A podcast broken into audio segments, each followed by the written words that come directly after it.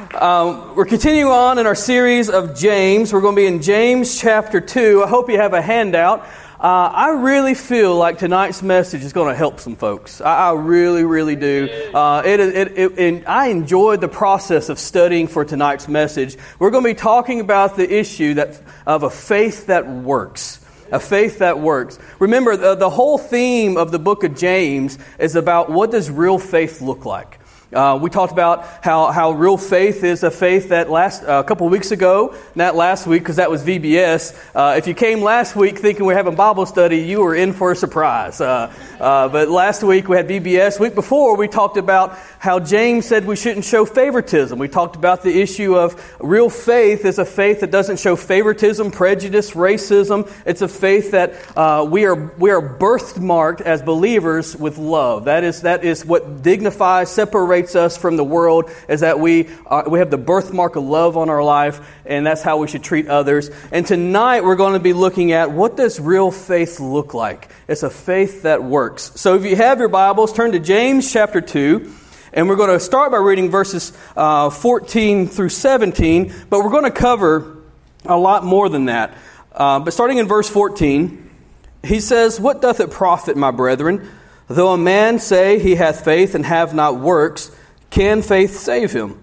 If a brother or sister be naked and destitute of daily food, and one of you say unto them, Depart in peace, be warmed and filled, notwithstanding you give them not those things which are needful to the body, what doth it profit? Even so, faith, if it hath not works, is dead, being alone. Let's pray. My Father, we thank you again for this night.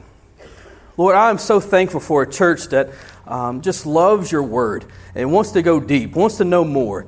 And so, Lord, I pray that we uh, just honor you tonight as we study your word. Lord, that you would speak to us, bring some truth to us that maybe we've never seen before.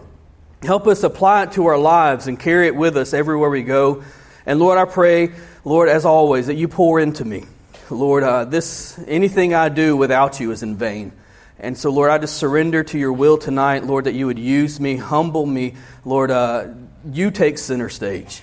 And Lord, we love you and thank you. In Jesus' name, amen. Amen. All right, you can be seated. We're going to start with a little test.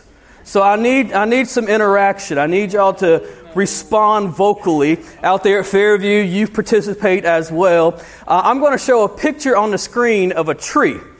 And I want you, when you see that picture, I want you to tell me what kind of tree it is. All right, simple. It's simple. Okay, are we ready? We're going to, we're going to put a picture on the tree. Tell me what kind of tree that is. That's an orange tree. Very good. Look, y'all are smart. Y'all are so smart. All right, how, how about this, this, this next tree? It's still an orange tree, ain't it? y'all thought I was going to try to trick you. All right, we might be frozen back there. Let's see. Is it frozen? This was like the whole thing, man. I was like going to build off of this and like it was going to be awesome. All right, whatever. We'll have to move on. Um, the next picture was a different kind of tree that y'all would have to guess. And then it would be a different type of tree after that that y'all would have to guess. The whole principle behind it was this How can you tell what kind of tree it is? By its fruit. By its fruit. Uh, it's, it's obvious when you look at a tree that's bearing fruit, you can look at it and say, well, that's an orange tree. That's a lemon tree. That's an apple tree. By obvious of what kind of fruit is on that tree. And so what James is going to be asking or, or approaching is he's going to be talking a lot about works. Works. And, and, really, that's kind of how we would dignify a tree is by the fruit it produces. The same thing, if someone was to watch your life and look at your life, there should be some kind of evidence by watching your life, they could say, man, that person man, they, they love Jesus. They love Jesus, and it's because of the type of evidence, our works, our fruit that is in your life. Uh, in, in James chapter 2, we're going to be reading about 12 verses total. And in those 12 verses, he's going to say the word faith 13 times. He's going to say the word works 11 times. And so obviously, he's trying to tie in the idea that there is a relationship between faith and works. Uh, and James is going to be teaching that the early believers, uh, and to us as well, that works alone do not save us. And a lot of people get the book of James and they kind of twist it out of context to make you believe that somehow our salvation is, is hinged on the works that we produce. And that's not really what James is teaching at all. He's saying they're a relationship, they go hand in hand. And uh, James is not a salvation text as much as it is a sign text. Here are the signs of salvation. So, uh, if you have your handout, we're just going to jump right in. And the very first point I want to I want to get to is that faith alone saves. Faith alone saves. This is a major teaching by the Apostle Paul. He says, by faith alone, grace alone. Um, the way that we know we come to right relationship with God is through our faith, through grace alone, faith alone. But it, one of the biggest questions that humanity asks is the question how can I know I am right with God? Like, how, how do I know I am right with God? Everyone in here and everyone at Fairview, I'm sure, has been to a funeral before and probably more funerals than you would ever want to be at. And, and honestly, that is um, one of the hardest parts about being a pastor. Uh, I, I, I, really, man, it, I, I, empathize too much, you know? Like, I, I really, that's the hardest part about being a pastor is going to funerals. And it's not that I don't enjoy being around people, it's not that I don't enjoy being there as a help for people when they're grieving. But there's times where I don't even know the person being buried, but yet I find myself being emotional because of just the emotion of the, of the whole environment. You know, I just calls to memory other loved ones that I knew personally that passed away. And you kind of start kind of relating that experience to that. But I remember the time that my own mortality, the reality of my own mortality hit me the hardest. It was, um, man, years and years ago when my great uncle Lee passed away. My Uncle Lee had Down syndrome. Uh, man, he was funny, funny guy. He was quirky. Um, I remember one time uh, minivans had just come out with the remote entry doors where you could press the button and the side door would open. I don't know if y'all ever seen that. You could just press the button, it would open and it would close. And so my granddaddy was messing with my Uncle Lee. He says, Lee, you want to see a magic trick? He's like, yes. And so my, my granddaddy put his hand in his pocket and hit that button and he said, abracadabra. And that door opened. And my Uncle Lee, man, his jaw dropped. He said, How'd you do that? He says, I'll make it close. He says, abracadabra, and the door closed. And he said, There's someone in there. Uh, and like that was how he solved the problem. One time we went to Uncle Lee, he, he lived in like an assisted living apartment. Like he was independent, but he still would have people come check in on him. And one time me and my granddaddy went to check in on my Uncle Lee, and there was uh, three gallons of milk three separate jugs of gallon milk in his refrigerator. He lived alone. All right, and he didn't drink that much milk. And so we looked at the refrigerator, saw three gallons of milk, and we said, Lee, how are you going to drink that much milk? And very calmly, he said, fast.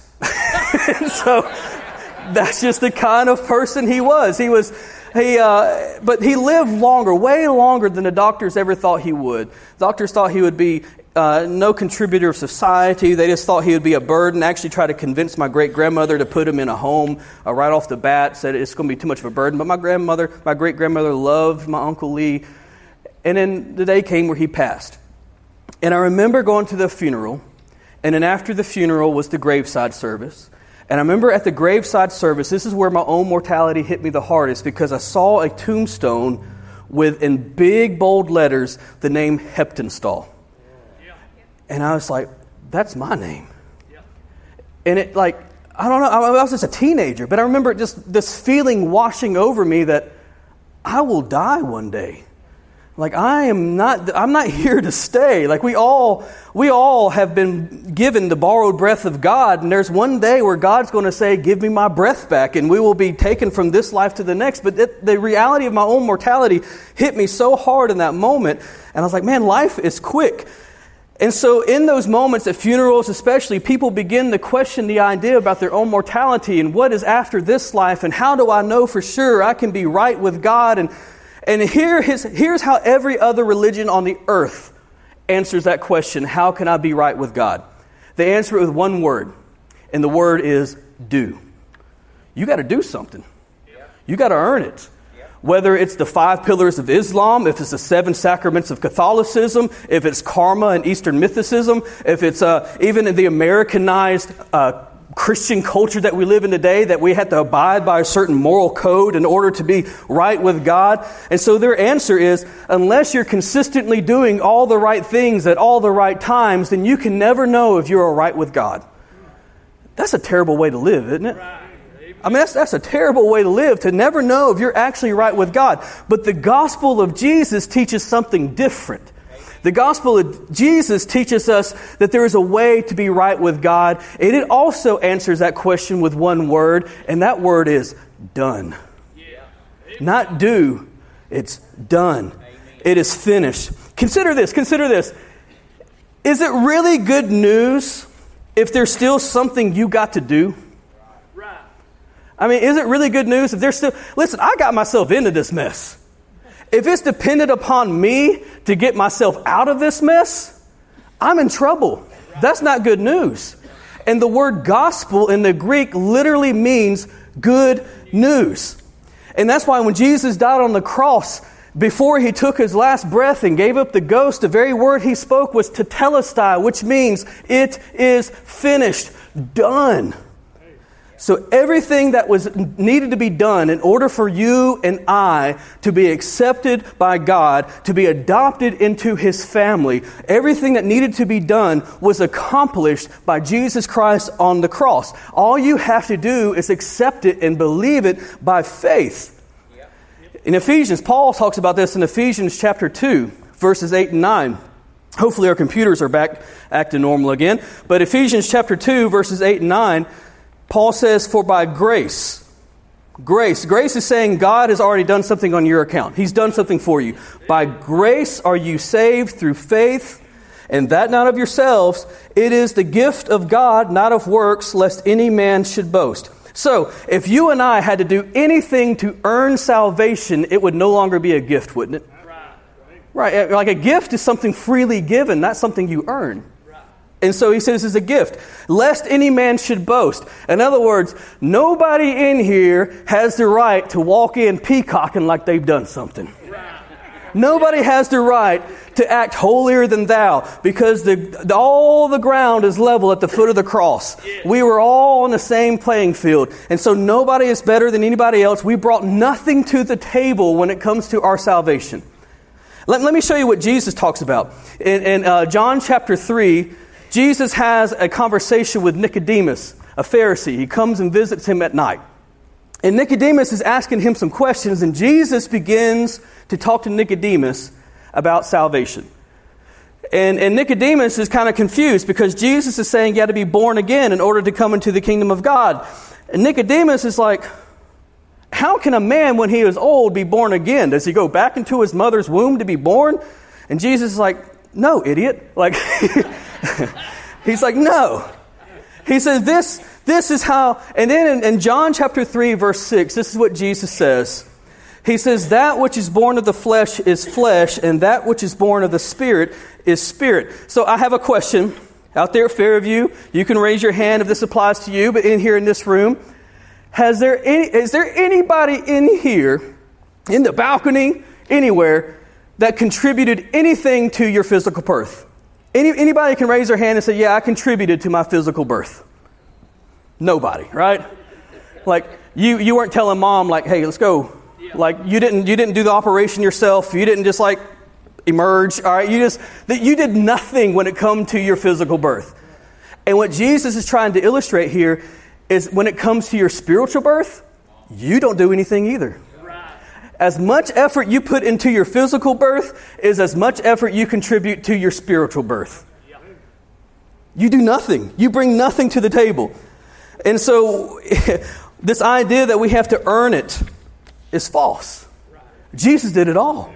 Everything we needed in order to be saved was accomplished through Jesus Christ. The work was already done. Matter of fact, James, in James chapter 2, verse 23, he quotes from Genesis chapter 15. So in James chapter 2, verse 23, he says, The scripture was fulfilled, which saith, um, Abraham believed God, and it was imputed unto him as righteousness. The scripture was fulfilled, which saith, Abraham believed God, and it was imputed unto him for righteousness. So, two things, two things are being discussed here. Number one, number one is saying Abraham believed. Abraham believed. Now, believed is the verb form of the word faith. It is faith in action. Uh, it's putting what you believe into action. And what, what did Abraham do? He believed. What did Abraham believe? He believed God, right? That's who he believed. So there is one way. We get it messed up sometimes. We think there's alternate ways from the Old Testament to New Testament to, that people got saved. But there is one way from Genesis to Revelation that anyone can be saved, and that is by faith. Some people think, well, in the Old Testament, they were saved because they followed the law. That's how they were saved in the Old Testament. And then we get to the New Testament and they're saved by faith. And that's not right at all. It says that Abraham had faith and it was imputed unto him righteousness. So the difference was when Abraham had faith, what he was doing was he was looking forward to the promise of God. God said He was going to send a Messiah. That Messiah was going to reconcile and redeem a lost and broken world unto Himself. So Abraham was clinging in faith to the promise that was in the future. He was looking forward to that promise.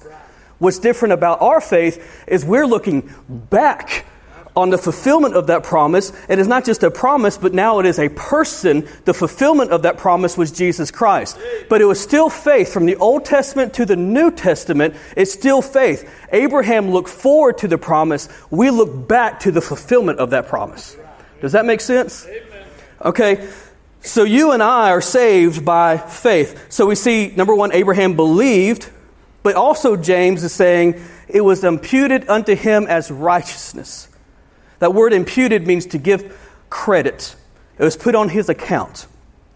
So it says, by faith, Abraham trusted in the promise of God, and God did something to Abraham's account. You and I, when we put our faith in Jesus and what Jesus did, God, by his mercy and his grace, puts onto our account what we do not deserve. Wow. Amen. So mercy Mercy, the idea of mercy is God withholding from us what we deserve. Grace is the idea of God giving us what we don't deserve. So mercy is holding back what we deserve. Grace is giving what we don't deserve. And so, what did we deserve? Well, we deserved hell, wrath of God, judgment, separation from Him. But God's mercy keeps that from us. Now, what did we not deserve? We don't deserve heaven. We don't deserve right relationship with God. We don't deserve blessings. We don't deserve His favor. But God's grace gives that to us.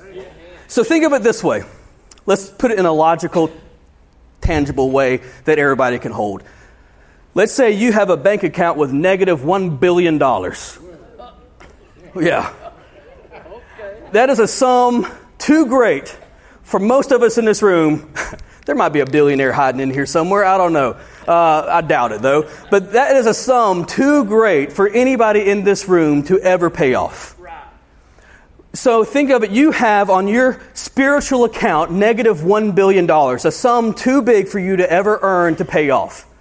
But God, in His mercy, canceled your debt. He, he extinguished the $1 billion in, in debt, and He brought you to a zero balance. That's good news. That's good news, right? Here's the problem you still broke. you still have zero dollars. You still broke. And so, what God does through His grace is He puts onto your account an infinite amount that you could never earn on your own. He puts an, an, amount on your credit that is far in favor, far beyond anything that you could ever earn. And so, in His mercy, He takes a, a, a debt too large for us to pay, and in His grace, He gives us a credit too large for us to earn. Does that make sense? Boy, I'm preaching good. Y'all are quiet, all right? I'm, I'm just saying, this is good stuff. I, I need some ameners in here. So here's what this means. When God looks at your account, do you know what He sees? Done. Done. Finished. And this is what Paul says in 2 Corinthians chapter 5 verse 21. 2 Corinthians chapter 5 verse 21. He says, For he hath made him to be sin for us who knew no sin, that we might be made the righteousness of God in him. You, when Jesus died on the cross, he took all of your sin all of your unworthiness, every angry word, every wrong deed, every lustful thought. He took it upon himself. He took it all on the cross. Jesus, the only one who's ever lived a perfect life, a life I could not ever live, he took it and then Jesus offered his body, his own body as a substitute for my sin. And he took everything, listen to me, he took everything that God hated about you and put it on himself as if he was the one who offended it. And then he drank the full wrath of God against sin upon himself. And then he died. He didn't stay dead though. He rose again, showing that God accepted his sacrifice for the atonement of sin of all mankind. And here's what basically happened is on his death, he wrote the check for my sin. At his resurrection, the check cleared. He's saying payment is good. So now you and I, by faith, can grab a hold of the promise that is in Jesus Christ that His atonement was enough for you and I. And what gets credited to us is His righteousness is put on our account. That's good stuff. So think about this. If you and I were to be in heaven for 10,000 years, you would not be any more righteous than you are right now. Somehow we think we got to keep earning it and keep working at it and keep striving and keep grinding. But when God sees you, He sees you clothed in the righteousness of Christ. And even if you were in heaven 10,000 years, you would not be any more righteous than you are right now in Christ. How can you get any more righteous than God Himself? And you might ask, why would God do this? Here's the mind blowing answer to that because He loved you. Let that marinate for a second. God loves you. Amen. So we see number one, faith alone saves. But secondly, number two, the faith that saves is never alone. The faith that saves is never alone. And this is what James is teaching. It is faith alone that saves, but the faith that saves is never alone. It's faith alone that saves, but it is never faith alone that saves. Or it's never faith that saves is never alone. Look at verse 14. Three times in this passage of James, uh, uh, uh, uh he's going to be referring to this idea that faith alone saves, but the faith that saves is never alone. Look, look at verse 14 of chapter 2. He says, What doth it profit, my brethren? Though a man say he hath faith and have not works, can faith save him? In other words, how can someone say, I have faith, but there's no evidence? There's no, there's no outshowing of that. There's no working out of that faith. How can someone say, uh, Yes, I have faith, but there's no evidence? James is saying, Yes, it's faith alone that saves, but the faith that saves is never alone. Look at verse 17. Even so, faith even so, faith, if it hath not works, is dead, being alone. Verse 26. Verse 26 For as the body without the spirit is dead, so faith without works is dead also. Works means something done, it is the outward visible evidence of an inward saving faith. That's what works are. It's an outward visible evidence of an inward saving faith. And so works do not earn our salvation. Works give evidence of our salvation that has been received to us through Christ and our faith in Him. So that's what faith, that's what works are. It's an outward showing of an inward faith. Let's refer back to Paul's writing in Ephesians chapter 2. All right, Ephesians chapter 2, verses 8 through 10. For by grace are you saved through faith, and that of, not of yourselves. It is the gift of God, not of works, lest any man should boast. Many times we stop right there and we're like, Amen. I'm good. Not of works.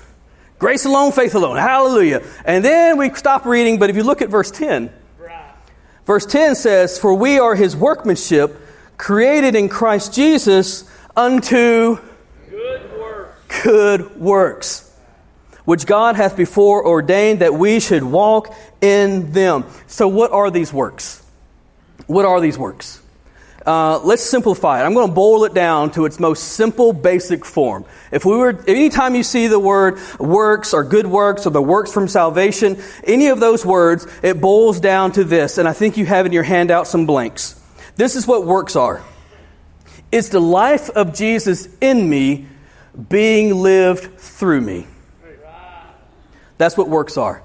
The life of Jesus in me being lived through me. Faith alone saves, but the life of Jesus in me lives through me. It's like that old story. I, I, mean, I've heard it so many times, but about the little girl in Sunday school class. And the little girl is talking to the teacher, and she says, Teacher, if, if Jesus lives in my heart, and he's so big, and I'm so little, shouldn't he be poking out somewhere? And that is the reality of how our life should be. If Jesus is in you, he should be poking out somewhere. He should be visible somewhere in your life. The life of Jesus in me being lived through me. It's one thing to talk about faith, it's another thing about putting that faith into practice, living that faith out. Where there is no active faith, where there is no active love, there is no real faith. Um, so the question is not can can faith save the lost? Yes, faith can save the lost. Amen. The question is can a faith that, was, that is without evidence save the lost? And the answer is no. Now you might be saying, what about the thief on the cross? Brother, he didn't have time. All right. I mean, he was hanging on, he was dead. All right. In like minutes. Uh, and do I believe that there could be deathbed confessionals, people taking their last moments of breath before they pass on from this life to the next. Do I believe people can get saved in that moment? Absolutely. But for us who are alive and breathing and functioning every day, if you say you have faith and there is zero evidence or outpouring or outshowing of that faith in your life, I would really question if you have saving faith. James said it's dead. Faith that is in words alone is of no use at all. Truth, uh, true faith is not just a feel good, in the moment, I got emotional, I made a profession of faith. That, it's, it's bigger than that. It's bigger than that. Let, let me give you three, three defining statements. Let me give you three defining statements about faith and works. The first one is it is through faith alone that I have been saved. It is through faith alone that I have been saved. We've been talking a lot about that already. I mean, we've already, we've already really talked about that, but I want us in this room, I want those out at Fairview, we're going to read that statement together because I really want y'all to have this resonate in your spirit.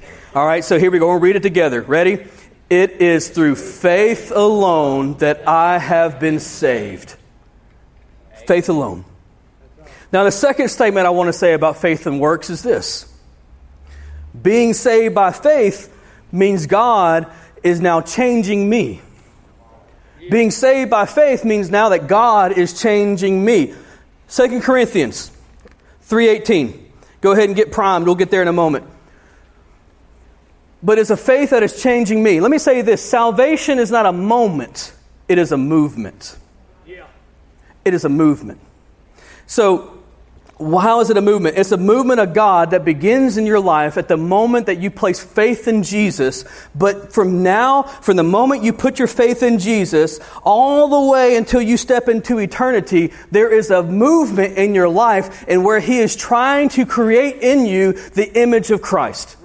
And so when you get saved, you don't just stay there. There is a movement as He is moving you towards becoming more and more like Christ. It is a faith that saves us, is also the faith that changes us. Yes.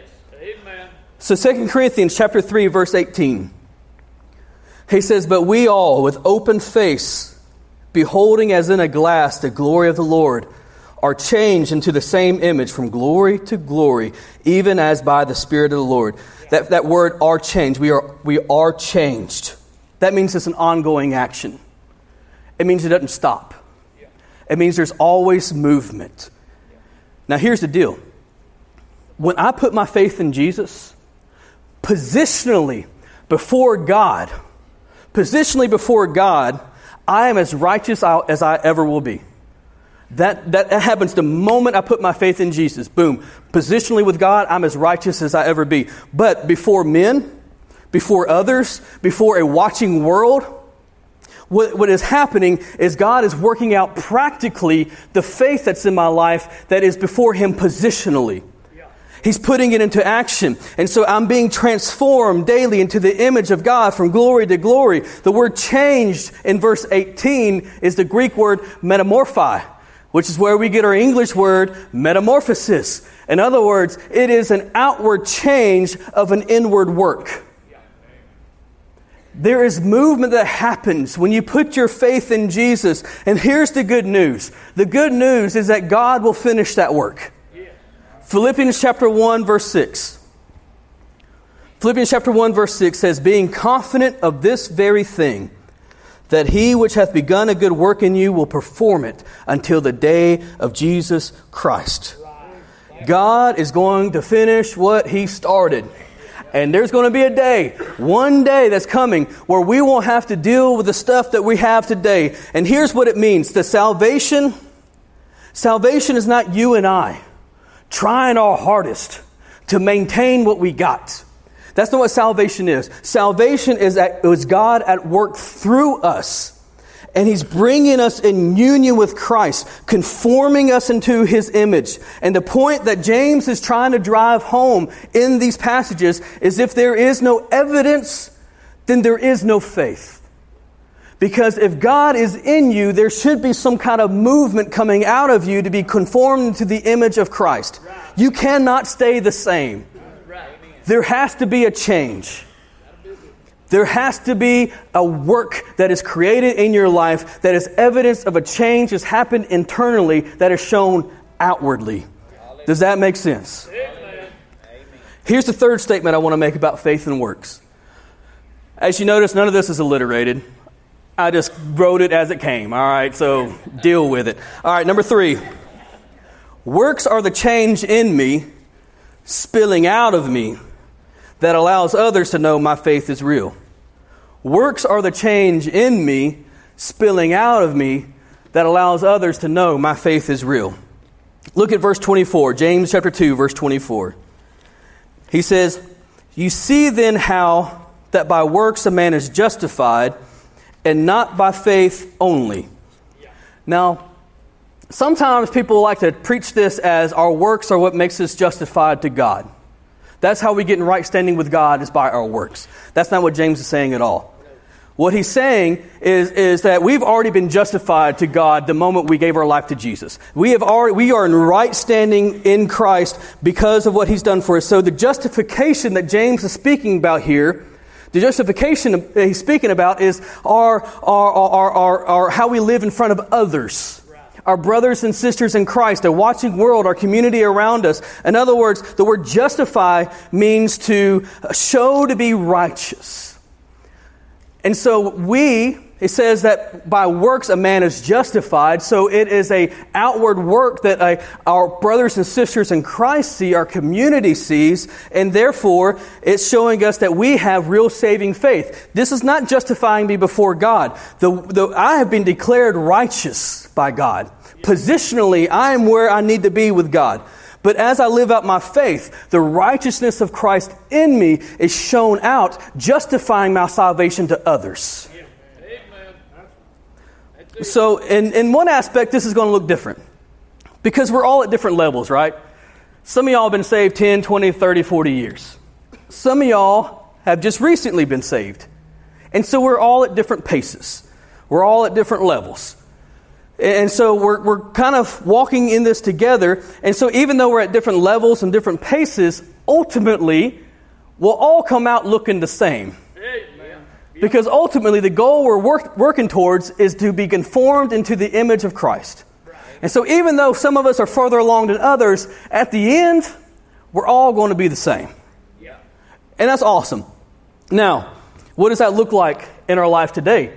Well, it looks like love, joy, peace, long suffering, gentleness, goodness, faith, meekness, and temperance. Yep. Fruits of the Spirit. Right. Lived out in your life every single day. But what does that mean for me and you? Well, for me, it means I can't find myself to be holier than thou. if I feel like I'm further along than someone else. Because they're at a different pace than I am, they're at a different level than I am. And also, I don't have to beat myself up when I compare someone compare myself to someone who's further along than me. Because we're at different paces.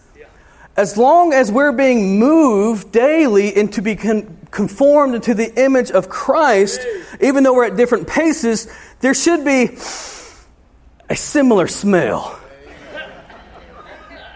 Like we're, we're different, but we should be the same. We're going the same direction. And James gives us an example of how this looks. In James chapter 2, verse 15 through 17, he says, If a brother or sister be naked and destitute of daily food, and one of you saying to them, Depart in peace. Now, let me make a note here about that phrase, depart in peace. It would be a familiar Jewish saying of dismissal. Kind of like how we would say in English, Have a nice day. Have a nice day. And so he, he basically says, Depart in peace. And then he says, Be warmed and filled. Now, in the Greek language, this would have been read in either the middle or the passive voice. And, and let, me, let me explain that. If it's in the middle voice, it would say, um, Go warm and fill yourself. In other words, I'm a Christian. I love Jesus. He means the world to me. And you find someone in need and you say, Have a nice day. Go fix it yourself. Yeah. Or if it's in the passive voice, it would say basically to go find someone else to help you. In other words, I love Jesus so much. He is my rock. He is, he is the rose of Sharon. And then we see someone in need and we say, Have a nice day, go bother someone else. Yep.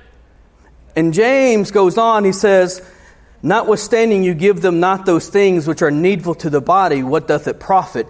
Even so, faith, if it hath not works, is dead, being alone. James is making it clear. The first obvious evidence that Jesus has come and lived inside of me is that he has given me a love and a burden for my brothers and sisters in Christ. James is saying if you hear that there's a brother or sister or someone in need and it doesn't make you want to respond to that, there's nothing inside of you that burdens you, that, that propels you to do something, then the faith that you are professing is dead.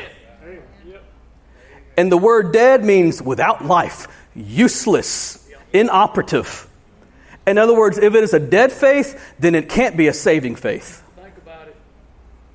He said there should be something inside of you that motivates you to do something. First John chapter 3, verse 17. He says, But whoso hath this world's good, and seeth his brethren have need, and shutteth up his bowels of compassion from him, then he asks a rhetorical question How dwelleth the love of God in him? He says, if you see someone, a brother or sister in need, and you do nothing about it, how can you claim the love of God is in you? Now, let me just blow your mind for a second. Right now, James and John is just simply talking about how we should treat believers. Yeah. He hadn't even got to the point of how we're supposed to talk and, and reach to an un, unchurched, dying, lost world. Right. He's just saying this is how you should operate with each other. Yeah. He's drawing a really small circle right now. He's like, start here.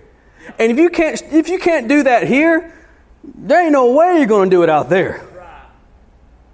I don't, I don't know if that convicts you, but that's the reality what James is saying. He says, if you can't do this within the church, how in the world are you going to do this outside the church? We have a whole world that we are called to serve. And if we can't even get it right in the church, Lord help us.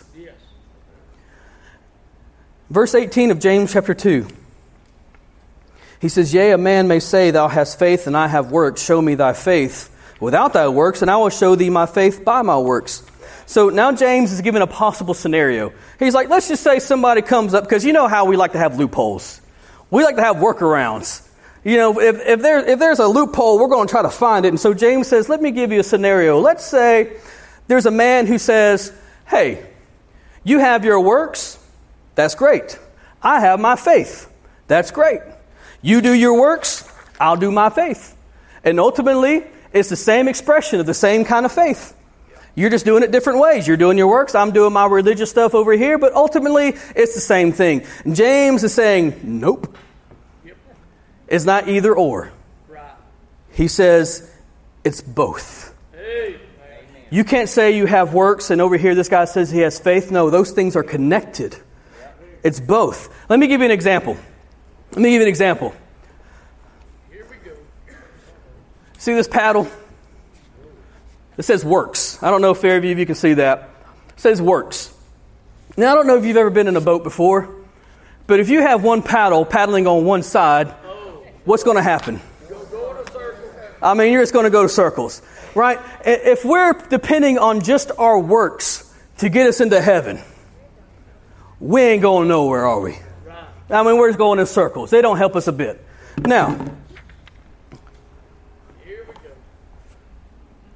faith. Okay. Thank Lord for the faith.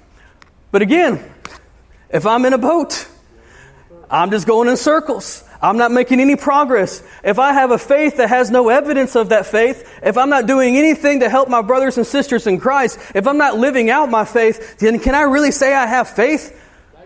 I'm just going in circles. And so this is what James is saying. Here we go. Faith and works.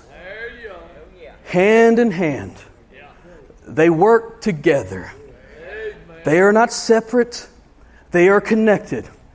I put my faith in my works, and my works show my faith. And this is what James is trying to make it so evident to us that as believers in Christ, it needs to be more than lip service.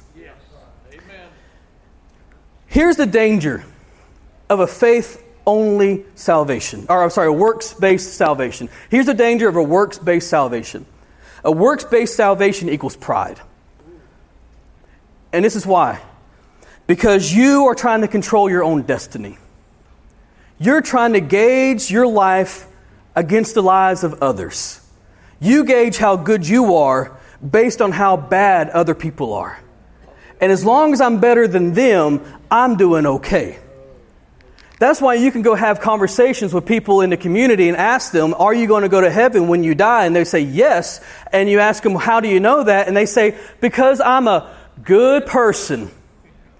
Well, who are they comparing themselves? They're comparing themselves to other people.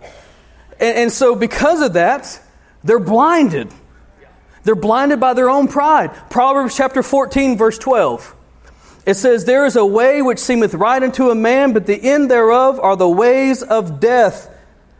Salvation by works sounds good because we like to have a progress report. We like to know how good we're doing. But that's why Christianity is so different from all other religions, because it is the only religion that teaches that the work has already been done for you. You don't have to do the work, it's already been done. Uh, and, and, and also, works based salvation is dangerous because we don't understand the full depravity of our own life. The unregenerate man doesn't understand how sinful we really are. Jeremiah 17 9, he says, The heart is deceitful above all things and desperately, desperately wicked. Who can know it? So the deceit of our own heart keeps us from really seeing how sinful we are and to a holy God. And somehow, because we don't see how sinful we are and how holy He is, we have tried to manipulate a way to get in right standing with God. But the Bible tells us our good deeds are like filthy rags. I mean, you got dirty hands trying to give clean rags, and it's just going to get dirty time and time and time again. You can't do anything enough to earn your way into salvation. But here's the danger of a salvation based on faith alone without works. A salvation that's basing on itself without works equals easy believism. Easy believism. Simply saying, I believe in Jesus is not enough to save you. And I know that goes against the grain of a lot of what people teach. And this is going to be hard to hear, but James, I'm telling you, James is really trying to help you here. He's trying to help you understand do you have real saving faith? The person who claims to be a Christian but lives a life in disobedience and rebellion and has no evidence of a true conversion, that faith is dead. You cannot just say, well, one time at VBS when I was seven years old, I raised my hand. That's when I got saved. But you've been living in sin and rebellion and rejection ever since. I'm telling you, your faith is dead. This is why people cannot live in whatever lifestyle they want to live and claim to know Jesus because it's impossible. The faith that is in you will change you and it will move you to be made into the likeness of Christ. If you simply said, I said a prayer one time and that's what you're basing your whole salvation on and there's been no evidence of that in your life, it has not been played out, what has happened is called easy believism. It teaches that since I prayed a prayer one time at some point in my life, it doesn't matter what I do. It doesn't matter how I live. It doesn't matter what choices I make. As long as I, I said a prayer one time, I can live in whatever blatant sin I want to live in. It doesn't make a difference. James says that faith is dead. It will not save you. And so, with your mouth, here's what happens. A person who believes a faith like that is what I call a Christian atheist. With their mouth, they say God exists, but with their life, they say there is no God. Their actions don't match their words. And so we are justified by grace through faith, and the natural result of a faith in the, in the heart is a result that we all can see. If you truly given your life to Jesus, it should be evident. It should be visible. And so salvation, the works that follow salvation is not what makes us right with God. It's what gives evidence that we've been saved. And so James will continue and he'll give two examples. He'll talk about Abraham and he'll talk about Rahab. Now, if you know anything about these two, they're totally different. Abraham was given a promise that he was going to be the father of nations, and through him would come a lineage that would give the offspring which would one day become the Messiah. It was a promise that through him all nations would be blessed. Rahab was a prostitute. Couldn't get any more different. But I like that James bring these, brings these two people up. Because what he's trying to say is even though they were different, they had something in common. And the thing that they had in common was a faith that was evident in the way that they lived. Rahab, yeah, she made some bad choices, but through faith, she saved an entire nation and gave them victory over an enemy nation. God used her faith to, to enact His will and His purpose. We see that there was evidence of her faith in the way that she continued to live her life. Abraham, the same way. There's evidence of his faith in the way that he lived his life. And so the reason he's using these two characters, he's saying basically it doesn't matter what your background is, as long as there's a faith that has changed you, that's all that matters. And so the question I have is this point number three Do you have saving faith? Do you have saving faith? James is addressing something that's taking place in the early church. There were people in the early church saying, Yes, I believe, but there was no evidence, no change, no Christ in them being lived through them. And so James is trying to handle this. If there's ever been a moment in the Church of America that ever listened to the message of James, it's now. Because there's too many people who claim to know Jesus and continue to live their life the way they want to live their life. That's a dead faith. A profession of our faith with our lips that isn't evident in our lives, while a community is watching, is doing more harm than good.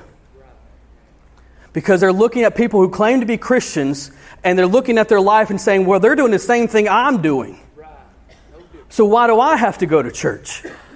Not realizing that what they have is a dead faith, not the true thing. James lands on a verse that is so important. James chapter 2, verse 19. He says, Thou believest there is one God? Thou doest well. The devils also believe and tremble. Let me give three statements about a faith that can save. And then we're done. A faith that saves is not just an intellectual faith. It's not just an intellectual faith. Intellectual faith, faith is a faith that with your knowledge you accept the facts about Jesus. You believe in a historical Jesus. You believe that Jesus was God's son. You believe he lived a perfect life. You believed he died. You believe he rose again. You believe he's coming again. That, that is an intellectual faith. Listen, the demons in hell believe that too. Matter of fact, they know it to be true. They've seen it with their own eyes. And, and so that wasn't enough faith to save them. How's it going to be enough faith to save you? It's more than an intellectual faith. A faith that saves is more than an emotional faith. James says that they believe and tremble. That word tremble is the Greek word to bristle. It's like the hairs on the back of your neck stand up. In other words, in other words, the demons not only intellectually understood who Jesus was, but they had an emotional response to who Jesus was.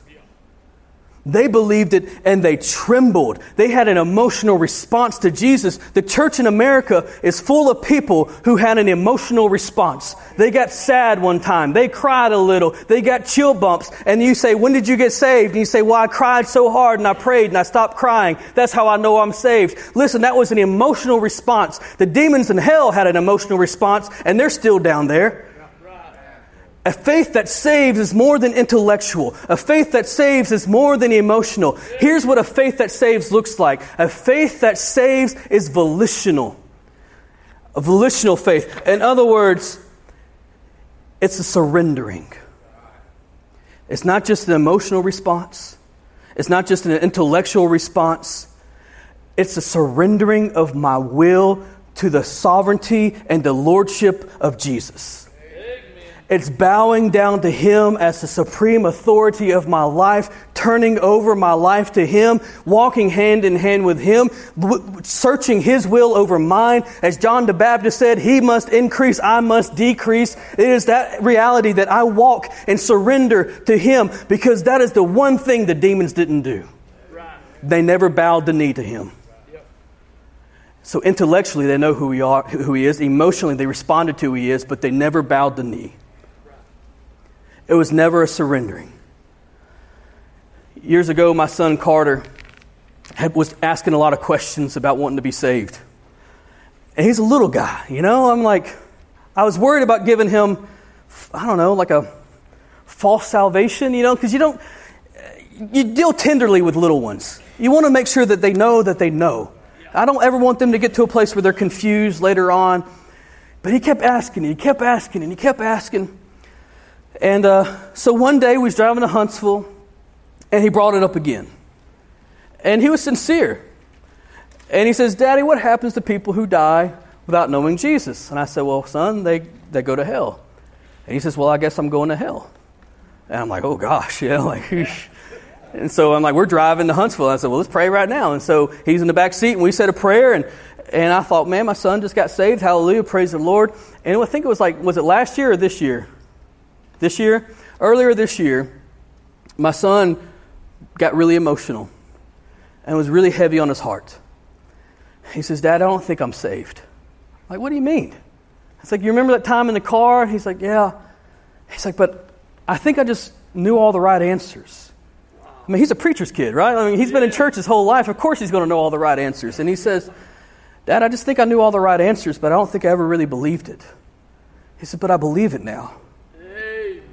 And so we're standing at the kitchen counter, and, and just with the most sincere, sweetest little prayer, he's crying because it went from an intellectual knowledge to a volitional place of God, I surrender. Even at nine years old, he understood what it meant to surrender his life. Because I make it obviously clear to him. I said, Son, do you know what this means? Do you understand what you're about to do? This means that you're saying, Jesus, you're Lord. Yeah. And if you're Lord, then I'm doing what you tell me to do. I don't want to live for myself. I said, this, this means from here on out, you're, you're under his authority. And it's like almost like I'm trying to talk him out of it. You know, I'm like, is this something you sure you want to do? He's like, yes, I want to do this. I, I, want, I understand. I want to do this. And so he prayed to receive Christ. And it's, you know, one of the biggest joys of my life to have that opportunity. But uh, man, it just burdens me of how many people are so confused about where they stand with Christ because maybe they understand all the knowledge, but they never put their will into submission to His. Maybe they've been basing their salvation on their good works and they feel like they can never do enough. Well, you'll never will do enough. Maybe it's because you think, well, I can live however I want to, and you've never been satisfied doing what you want to do, and you think, well, I think I'm saved. Listen, brother sister in Christ, if there has been no growth in your life towards Christ, and you said a prayer one time in your life 10 years ago, I'm telling you, unless there's movement until you becoming more and more like Christ, yes, we move at different paces. Yes, we all grow differently, but I'm telling you, there should be some kind of change from the moment you said yes to Jesus till now. And if there's been no change, then you might want to question your faith and ask yourself, do you have a dead faith? Think about it. Amen. So, do you have a saving faith? Amen. Do you have that saving faith? And honestly, I can't answer that question for you. Fairview, I can't answer that question for you. But I believe in your heart of hearts right now, you know. Amen. And it's probably something you've been struggling with for a long time. Right. And you've been uncomfortable about it for a long time. And it keeps you up at night sometimes. You worry about it sometimes. Am I in right standing with God? If there is no evidence, James says, there is no faith.